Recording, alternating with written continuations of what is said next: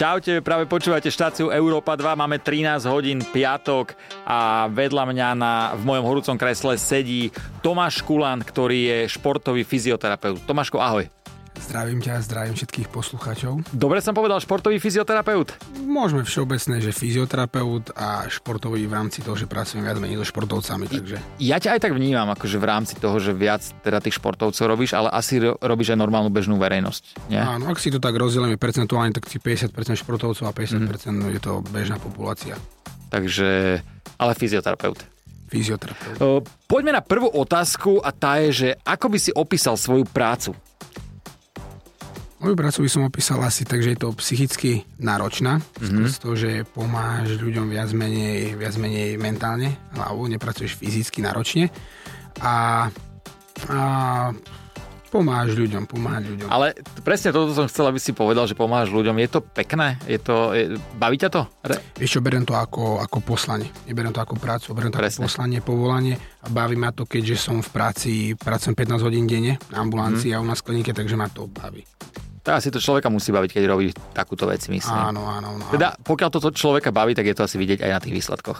Malo by to tak byť. Akože viac menej tie výsledky závisia od viacerých faktorov, napríklad aký chodia k už pacienti, mm-hmm. napríklad neprišli, ako sa hovorí, po 12 so svojím zdravotným problémom, ale, ale áno, odzrkadľujú sa výsledky aj skrz uh, tvoje pôsobenie, tú tvoju prácu. Má si niekedy pacienta, ktorému sa ti že nepodarilo pomôcť? Určite áno, takýchto pacientov mám teraz bohužiaľ viac, pretože pretože ma navštívujú teraz veľmi náročné stavy, dysfunkčné alebo zdravotné problémy. Čo to znamená, že náročný stav? Náročný stav taký, že navštívili viacerých terapeutov, mm-hmm. fyzioterapeutov alebo ortopedov s tým, že im nepomohli alebo nedostatočne pomohli, no a vyhľadávajú tu ešte ako keby by som to povedal, že to takú poslednú pomoc. A sú to väčšinou tie náročné stavy už tomuto poďme k tejto otázke, preskočím niektoré a tá je, že kedy. Kedy ťa ľudia vyhľadávajú? Nie je to niekedy už neskoro, ako si sám povedal, že kedy ťa začnú najviac vyhľadávať? Vyhľadávajú ma vtedy, ak možno nie sú dostatočne spokojní s tvrdeniami a výsledkami iných terapeutov mm-hmm. alebo lekárov. A potom, ako si sám spovedal, veľakrát je to vlastne už po tej 12. že je to veľakrát neskoro a tou konzervatívnou liežbou o fyzioterapii alebo rehabilitácii už nevieme pacientovi pomôcť možno dostatočnom výsledku, aký očakávajú. Existuje nejaká prevencia pred tými všetkými uh, zraneniami, dajme tomu, alebo čo by si odkázal ľuďom, aby sa nejak lepšie hýbali, alebo... Určite by som odkázal, aby si prečítali moju prvú knihu uh, Športovač na dlhšie bez zranenia z pohľadu fyzioterapeuta. Tam sú vlastne také rady, typy, mm-hmm. ako eliminovať nejaké zdravotné problémy a komplikácie v rámci ľudí, ktorí športujú, ktorí aktívne športujú. No a viac menej prevenciu návštevujem aj vysoké percento ľudí, ktorí majú problémy budem sa vyjadrovať uh, laicky problémy napríklad s krupavkami, oblasti mm-hmm. kolien, mm-hmm. bedier a podobne. A tam no, určitá prevencia, ide to degeneratívne, ide to degeneratívne, ide to vekom, ide to určitou fyziológiou a takto. Takže není to, nich... není to aj s tým spôsobené, že ľudia v dnešnej dobe majú troška že menej pohybu? Niektoré zdravotné problémy a ochorenia určite áno, hlavne v oblasti chrbtice, či už je to spodná časť chrbtice alebo krčná chrbtice, tak väč- väčšinou ľudia, ktorí majú to sedavé zamestnanie, oj, oj, oj. tak eh, majú problémy tom, v, tom, v, tomto, v tejto oblasti, ktorú som spomínal. Inak toto všade čítam, že ľudia, ktorí dlho sedia, dnes sedia ľudia 10, 11, 12 hodín denne, mm. málo sa hýbu. Ja tak sedím už 18. rok, snažím sa popri tom hýbať a cvičiť. Mm. Čo takým ľuďom hrozí? Vieš čo, hrozia im, hrozia im e, bolesti, nie možno primárne z toho, že dlhodobo sedia, ale pri tom dlhodobom sedení vznikajú rôzne svalové disbalancie, mm-hmm. ľudovo povedané skrátenia, Jasne. oslabenia, ochabnutia svalov a podobne. A vlastne tieto funkčné stavy môžu následne e, spôsobovať ďalšie zdravotné komplikácie v oblasti pohybového aparátu, už chrbtice a podobne. Ale keď som raz už ochrnul a dlho sedím, už sa mi to nemôže stať druhýkrát, dúfam, hej, že s tým, že dlho sedím, sa ešte niečo viacej poškodí. Uh, vieš čo? No tak teraz... Urči, urči, počkej, určite na to reagujeme, keď tkaniva svaly, vieš, lebo je to určite nejaká pohybová chudoba, nejaká pohybová asymetria, lebo mm-hmm. stále si v určitej jednej polohe a ten stres, ten svalový stres sa kumuluje, takže môže to mať určite, nie že môže, určite to mať nejaký vplyv aj na tú funkčnosť tých mekých tkaní, ktoré v tvojom prípade fungujú. Ale, ale, ale ako som sledovala aj tvoje príspevky, tak ty sa snažíš to nejak kompenzovať a pracovať s tým. Takže mm. tam by som sa o tom moc nebal.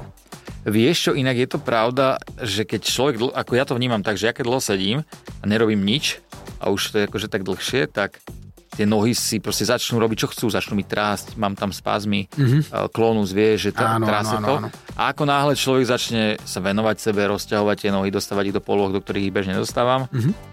tak to prestane. A neberem tomu žiadne tabletky ani nič, takže určite to cvičenie a tieto veci všetky pomáhajú. Áno, tak si zoberiem vlastne tak pohybový aparát od slova pohyb. Áno. Pohyb je dôležitý, už je to aktívne alebo pasívne, ale tak najlepšie ten aktívny pohyb. Ale tým som chcel vlastne celým prejsť tomuto, že ja pracujem s ľuďmi na vozíku a že je podľa teba dôležité aj, aby ľudia na vozíku sa o seba starali na margo toho, že možno už nebude chodiť, uh-huh. ale dokáže mu pomôcť, nie? Také cvičenie bežné. Určite áno. Hlavne, čo je dôležité, tak vlastne u takýchto, u takýchto handicapovaných ľudí alebo pacientov, nazvem to pacientov, pretože majú zdravotný problém, je dôležité to cvičenie a tá starostlivosť hlavne na tom uh, psychosomatickom podklade. Sú socializovaní v spoločnosti, takže to prispieva na ich mentálny stav a vieme, že hlava a ten psychosomatický uh, proces, čo sa týka nejaké neurohormonálnych úrovní, majú zázračné účinky na telo. Takže určite, určite to má uh, vplyv aj na tejto úrovni a samozrejme, čo sa týka pohybového aparátu, sa nemusíme ani baviť. To je dôležité, to je alfa omega. Ja som pozeral niekde tvoje rozhovory a hovoril si, že máš rád aj humor. Mm-hmm. Je podľa teba dôležitý humor, alebo celkovo tieto byť dobre tak pozitívne nastavený pri určite rehabilitácii a fyzio? Určite, určite áno. Je dôležitý humor, vyplovanie endorfinov, mm-hmm. príslušných hormónov, ale zase ten humor musí byť opodstatnený o, nejaký, o nejakú realitu. O nejakú realitu, čo sa týka výsledku. Nastavíme si určitý výsledok a s tým pacient počíta. Nemôžeme napríklad, e, nemusí pacient určiť to, že povieme si, že po pol roku napríklad začne chodiť. Takže akože niektorých e, zdravotných komplikácií alebo problémov nereálne. Takže ten humor musí byť, ale musí byť akože podložený o nejakú, Určite. o nejakú realitu, nejaké fakty a podobne. Určite, súhlasím. Poďme na ďalšiu otázku a tá je, že kto? Kto teba inšpiroval k tejto práci, ktorú robíš? Mňa inšpiroval, ja, ja by som, toto je strašne dlhá história, ale poviem to veľmi tako krátkosti. Ja mám strika u nás, mm-hmm. uznaveného, u nás uznaveného chirurga a ja som vlastne mal ísť na medicínu. Ja som bol vlastne v príprave na medicínu a zrušil som potom príjmačky, nešiel som vôbec na príjmačky a podobne, lebo ja ako futbalista som stále sledoval fyzioterapiu a tú mm-hmm. prácu s ľuďmi, športovcami. Takže od začiatku si mal k tomu naklonené, že ťa to bavilo? Od, od začiatku som mal k tomu naklonenú a skrz aj to, že vlastne mal som aj tú prípravu, čo sa týka medicíny a podobne, tak mám bližšie aj k tým medicínskym nejakým informáciám alebo mm-hmm. práce teraz, v tomto akože období, že nejdem čisto iba na tej úrovni fyzioterapii. Jasné, takže strýko? Mm-hmm. Strýko.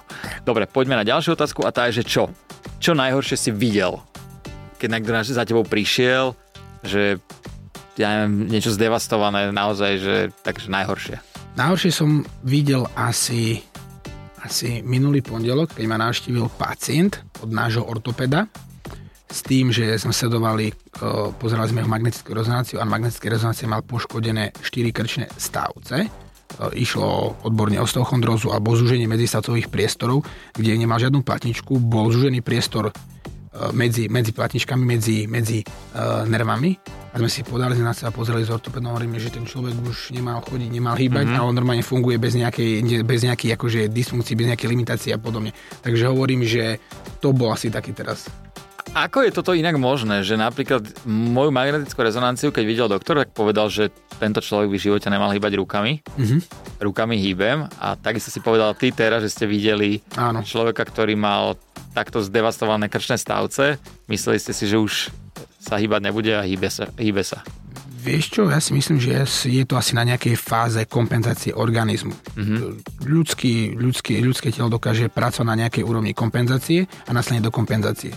No a vlastne tie fázy do kompenza- kompenzácie dokáže nejak vybalancovať tie dané dysfunkcie. Ale čo je veľmi dôležité aj v medicíne alebo zdravotníctve, nie všetky tie objektívne nálezy magnetických rezonancií, RTG a podobne korelujú so skliníkou, ako sa pacient subjektívne má správa a podobne. A to bol vlastne tento prípad. Lebo zase na druhej strane máme pacientov, ktorí majú mierne poškodenú platničku, čo vlastne každý tretí človek po 30 a cíti extrémne bolesti, je na mentálnej úrovni úplne na dne, takže hovorím, že nestále, nestále koreluje to objektívne a subjektívne. Ale je podľa teba dôležité sa nevzdať, nie? keď človek povie, alebo doktor, že no tak toto vyzerá zle, tak keď človek sa nejak dobre nadstaví a maká na sebe, tak nemusí to vždy... Vieš vieš určite nie, práve že viera v seba a hlavne viera svojho terapeuta alebo lekára je veľmi dôležitá. Ak mm. vám napríklad lekár povie, že sa to nedá, tak ja, ak by išiel napríklad o mňa alebo môjho syna podobne, tak by som naštívil ešte ďalších piatich, mm. aby som počul ten taký nezaujatý, nezáväzný názor, ale určite by som sa akože nezdával, pretože viera zomiera posledná. Za kým chodíš ty, keď máš problémy? Ako za fyziotera- za sebou? Ja som za sebou. No akože však viem sa, viem sa vydiagnostikovať, Hej. aký mám zdravotný problém, čo často mám, zdravotné problémy, hlavne bolesti medzi lopatkami.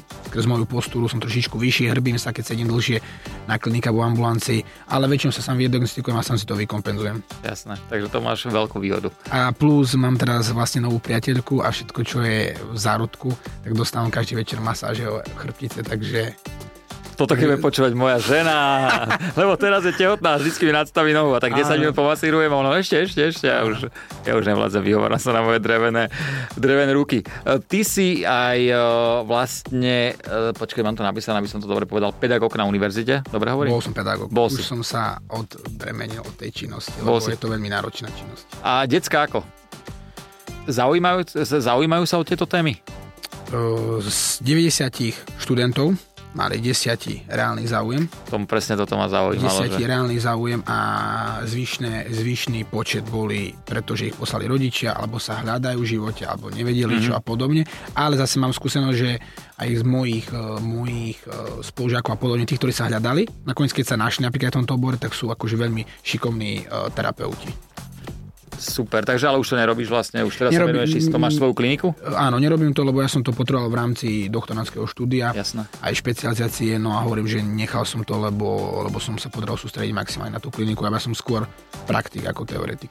Rozprávali sme aj o knihách. Musím povedať klobúk dole pred Tomáškom. Je to druhý host, ktorý mi donesol darček. Donesol mi darček Profesionálny pacient. Je to kniha, ďakujem ti veľmi pekne. Nemá za čo. Čo tam človek sa môže dočítať? To je vlastne moja najnovšia kniha, tretia kniha a tam sa vlastne, táto kniha sa nazýva preto profesionálny pacient, lebo je to pre pacientov, pre laickú verejnosť, napríklad ako teba, ale profesionálny preto, lebo sú tam profesionálne fotografie, napríklad magnetické rezonancie, mm. RTG a podobne. A je tam vlastne každý den klop rameny, lakeť, bedro, kolno, členok a najčastejšie diagnózy alebo, alebo komplikácie zranenia, s ktorými sa môže napríklad stretnúť aj najkrajší športovec, futbalista, bežec. A je tam vlastne zobrazený napríklad poškodenie predného krížneho väzu alebo acelka, ako to vyzerá na magnetické, ako sa testuje, ako sa to vlastne lieči, či konzervatívnou cestou operačnou. Takže úplne kniha pre mňa, ako sa zraní športovec, bežec alebo Presne futbalista. tak, presne tak. Pre teba, pre oblasti ramenného klubu a lakťové. Jasné, jasné. Inak to sme sa rozprávali, keď si prišiel, že veľa vozičkárov má veľké problémy Áno. s ramenami, keďže Áno, to stále namáhajú. Uh, dobre, koľko uh, ľudí denne vyhľadáva tvoju pomoc? A to si v podstate zodpovedal, že robíš cca denne 15 hodín. 15 hodín deň, takže ja cca stihnem tých 16, 17, podľa toho, že ako to mám časom nastavené, stihnem A spraviť. koľko trvá taký ten jeden, keď príde k tebe pacient, tak Vieš čo, podľa toho, aký zdravotný problém je. Ja mám polhodinové Mhm. termíny, ale keď potrebujem napríklad pracovať s pacientom aj hodinku, tak si to natiahnem vlastne na hodinku, ale taký polhodinový termín, lebo mi to úplne v rámci nejakej diagnostiky a nejakého zhodnotenia stavu a liečebného procesu stačí. jasné. Ale s, s každým si to asi nastaví zvlášť. Niekto chodí, Áno. že dvakrát do týždňa, niekto trikrát, alebo stačí raz za týždeň. Vieš čo, záleží od, záleží od zdravotného problému, ale Hej. ja si razím filozofiu, že ku mne pacient má prísť maximálne trikrát. Ak chodí viac ako trikrát, tak musíme zmeniť stratégiu liečby. Viac ako trikrát za týždeň, keď chodí? Alebo... Nie, všeobecne, Všeobecne. Ja chcem proste čo najrychlejšie pacientovi diagnostikovať daný zdravotný Mhm. mm-hmm. problém a následne, následne to liečiť. Samozrejme, diagnostikujem iba ja, ale mám aj kolegov, čo sa týka ortopédia, neurochirurgia, ale komplex. Ale samozrejme, keď chodí pacient po operácii predného krížneho väzu, tak jasné, že to naťahujeme, respektíve tá doba liečenia, napríklad pol roka, tak chodí k nám pol roka. Rozumiem, rozumiem. Uh, dobre, uh, ďalšia otázočka je, že kde? A ty si známy tým, že sa staráš o ľudí, ktorí sú MMA fightery, o športovcov. Kde si sa spoznal s Atilom? Tým som sa spoznal, ešte keď som pracoval v Bratislave vo FA, Mhm. mm-hmm. vo Fedžime pri Iliovi. Takže tam si sa vlastne nome staral o, fe, o, o fighterov. O všetkých fighterov, Tomáška, Dejaka a podobne. Mm-hmm. A tam sme sa vlastne spoznali aj so Atilkom, on mal v tom období problémy s podnou časťou chrbtice, s drekou a s kolenom. Tak uh, slovo dalo slovo, nech sme si sadli aj povahu, lebo človek si musí trošičku sadnúť aj ľudsky. Vieme, aký Atilka je. Takže sme akože nejak prehodili rej, začali sme spolupracovať, ja som sa vrátil naspäť na východ, ja som si tam otvoril vlastnú ambulanciu, ale potom som dostal tú možnosť vlastne ísť vyučovať, ísť si robiť ďalšie akože veci, čo sa týka edukácie, mm. no mhm. a potom Attila to vyhodnotil tak, že či nechcem prísť do Trnavy k ním, do SFG, tak na začiatku som vlastne bol tam u nich interný a teraz sme vlastne otvorili kliniku a, a oni chodia vlastne chlapci teraz externe, tí všetci z SFG. Ako vyzerajú tí fightery, keď dojdu k tebe? Nemajú už všetky druhy zranenia a sú to také ľudia poskladaní z lega, že ledva sa hýbu, alebo... Vieš čo, tí uh, oni majú také svoje typické problémy, s ktorými sa najčastejšie u nich riešime. Najčastejšie sú to spodná časť chrbtice, uh-huh. krčna a, uh, a ramena. Sú také najčastejšie, ktoré ich trápia. Ale samozrejme, niekto si hovorím uh, poškodí alebo zráni členok, niekto koleno, ale tak ako si spomínal, najčastejšie sú tie krčné chrbtice a tam dosť často pracujeme s... Prečo krčné chrbtice? Že majú to nejak viac zaťažované? vieš čo, skrz tú biomechaniku pohybu, mm-hmm. keď si zoberieme toho stand-upu, majú trošičku ten predsud hlavy, ruky vpred a podobne, takže tá postura a potom hlavne tá zem, rôzne gilotiny, rôzne paky, hey, hey, hey. to je akože veľmi náročné. A čo je dôležité, tak títo chlapci väčšinou nekompenzujú, oni málo kedy cvičia nejaké silové cvičenia na tú krčnú chrbticu a podobne a mm-hmm. to potom akože tá krčná chrbtica trpí, alebo tie tkániva, alebo celkový ten sektor. Môže sa stať pri takom, že keď mu dáva takú gilotinu, že by mu vlastne zlomil, krč, zlomil krčnú chrbticu? No, stať sa môže hocičo. Môže, že? sa môže úplne Lebo ja som to minulé presne pozeral, ak si to ty začal a keď mal ten krk vykrútený a akože toho držal v tej gilotíne, tak som čakal, že to, to keď praskne, tak je to vybavené. No, hovorím, že veľakrát sa stretáme s rôznymi takýmito funkčnými blokádami tej krčnej chrbtice, rôzne také mikrodecentracie a podobne, kde aj. napríklad využívame aj tú intervenciu, napríklad chiropraxie a podobne. Aj keď ja nie som zastanca veľmi týchto postupov manipulačných. Nek toto sa chcem presne opýtať, že ja na internete, na Instagrame pozerám tých chiropraktikov a jak to tam hociak praskajú ten krk. Áno, áno. Mne to príde také dosť nebezpečné. Je to veľmi nebezpečné. Ja dosť často na konferenciách a kurzoch, aj na výučbe som proti tomu bojoval. Ja nie som proti tomu skeptický, ani nejaký, ani nejak negatívne nastavený, ale ak sa má vykonať tá chiropraxia, tak hlavne po kvalitnej diagnostike, ktorá sa musí opierať o zobrazovacie vyšetrenia MRI, RTG, konzultáciu neurochirurgu a podobne, pretože ja nemôžem ísť napravať niečo, čo neviem. Strašne veľa zdravotných problémov ľudí, ktorí navštívia takýchto terapeutov, sa daný zdravotný stav po určitom, po určitom čase zhorší rapidne. Ono to nie je tak, že možno to prvé jak to spraví, Áno, to zlepší. sa endorfíny, uvoľnia sa tie meké tkaniva, tak pacient pociťuje úľav, je mi dobre, ale Hej. hovorím, že väčšinou do určitého, do určitého času sa to vráti a ešte do horšieho stavu. Mm-hmm. A, tak ono, vieš, ľudia skúšajú hoci čo, ale... Áno, ja to, ja to, ja to akože ja to chápem, lebo však vieme, jak v dnešnej dobe bohužiaľ to zdravotníctvo funguje. Hej. Štátne bohužiaľ, nikto za to nemôže. Môžu za to nejaké určité skupiny ľudí, ale tak je to tak, ako to je. No čo už narobíme. To uvidíme. Možno to bude lepšie. Poďme Dúfam. na ďalšiu otázočku a tá je, že keď. Keď sa povie slovo chrbtica, čo ti úplne ako prvé napadne? Predstavím si magnetickú rezonanciu, už sa mi o tom sníva. Vážne? to už je taká profesionálna deformácia. Je veľká, do, je veľká profesionálna deformácia. Aj veľakrát, keď aj napríklad, keď ideš po ulici a pozeráš napríklad na krásne dievčatá, potom tak ja si hneď že zo šikmene pán vyťahá za sebou nohu a je to už deformita. Takže Takže ja by som povedal, že ty kokos, tak to je aká šupa. A ty povieš, no kamarád, ale pozri sa na tú pámu. To... Áno, lebo že keď hľadaš biologický materiál, tak chceš nejaký eh, solidnejší alebo, alebo nejaký symetrický. To ma jak nikdy nenapadlo, toto je úplne super. Ja si napríklad nepredstavujem babi, že o, tak to by ak vyzeralo dobre na vozíku. to je dobre. to je dobre, si to nepredstavuješ. Uh, dobre. Uh, ďalšia otázočka je, že keby. Keby si si mohol skúsiť hociakú inú prácu, v tvojom živote, aká by to bola? Keby si ne, nerobil chiroprakt, eh, že chiroprakt, fyzioterapeuta. Tak asi by som šiel na tú medicínu, jak chceli naši. Mm-hmm.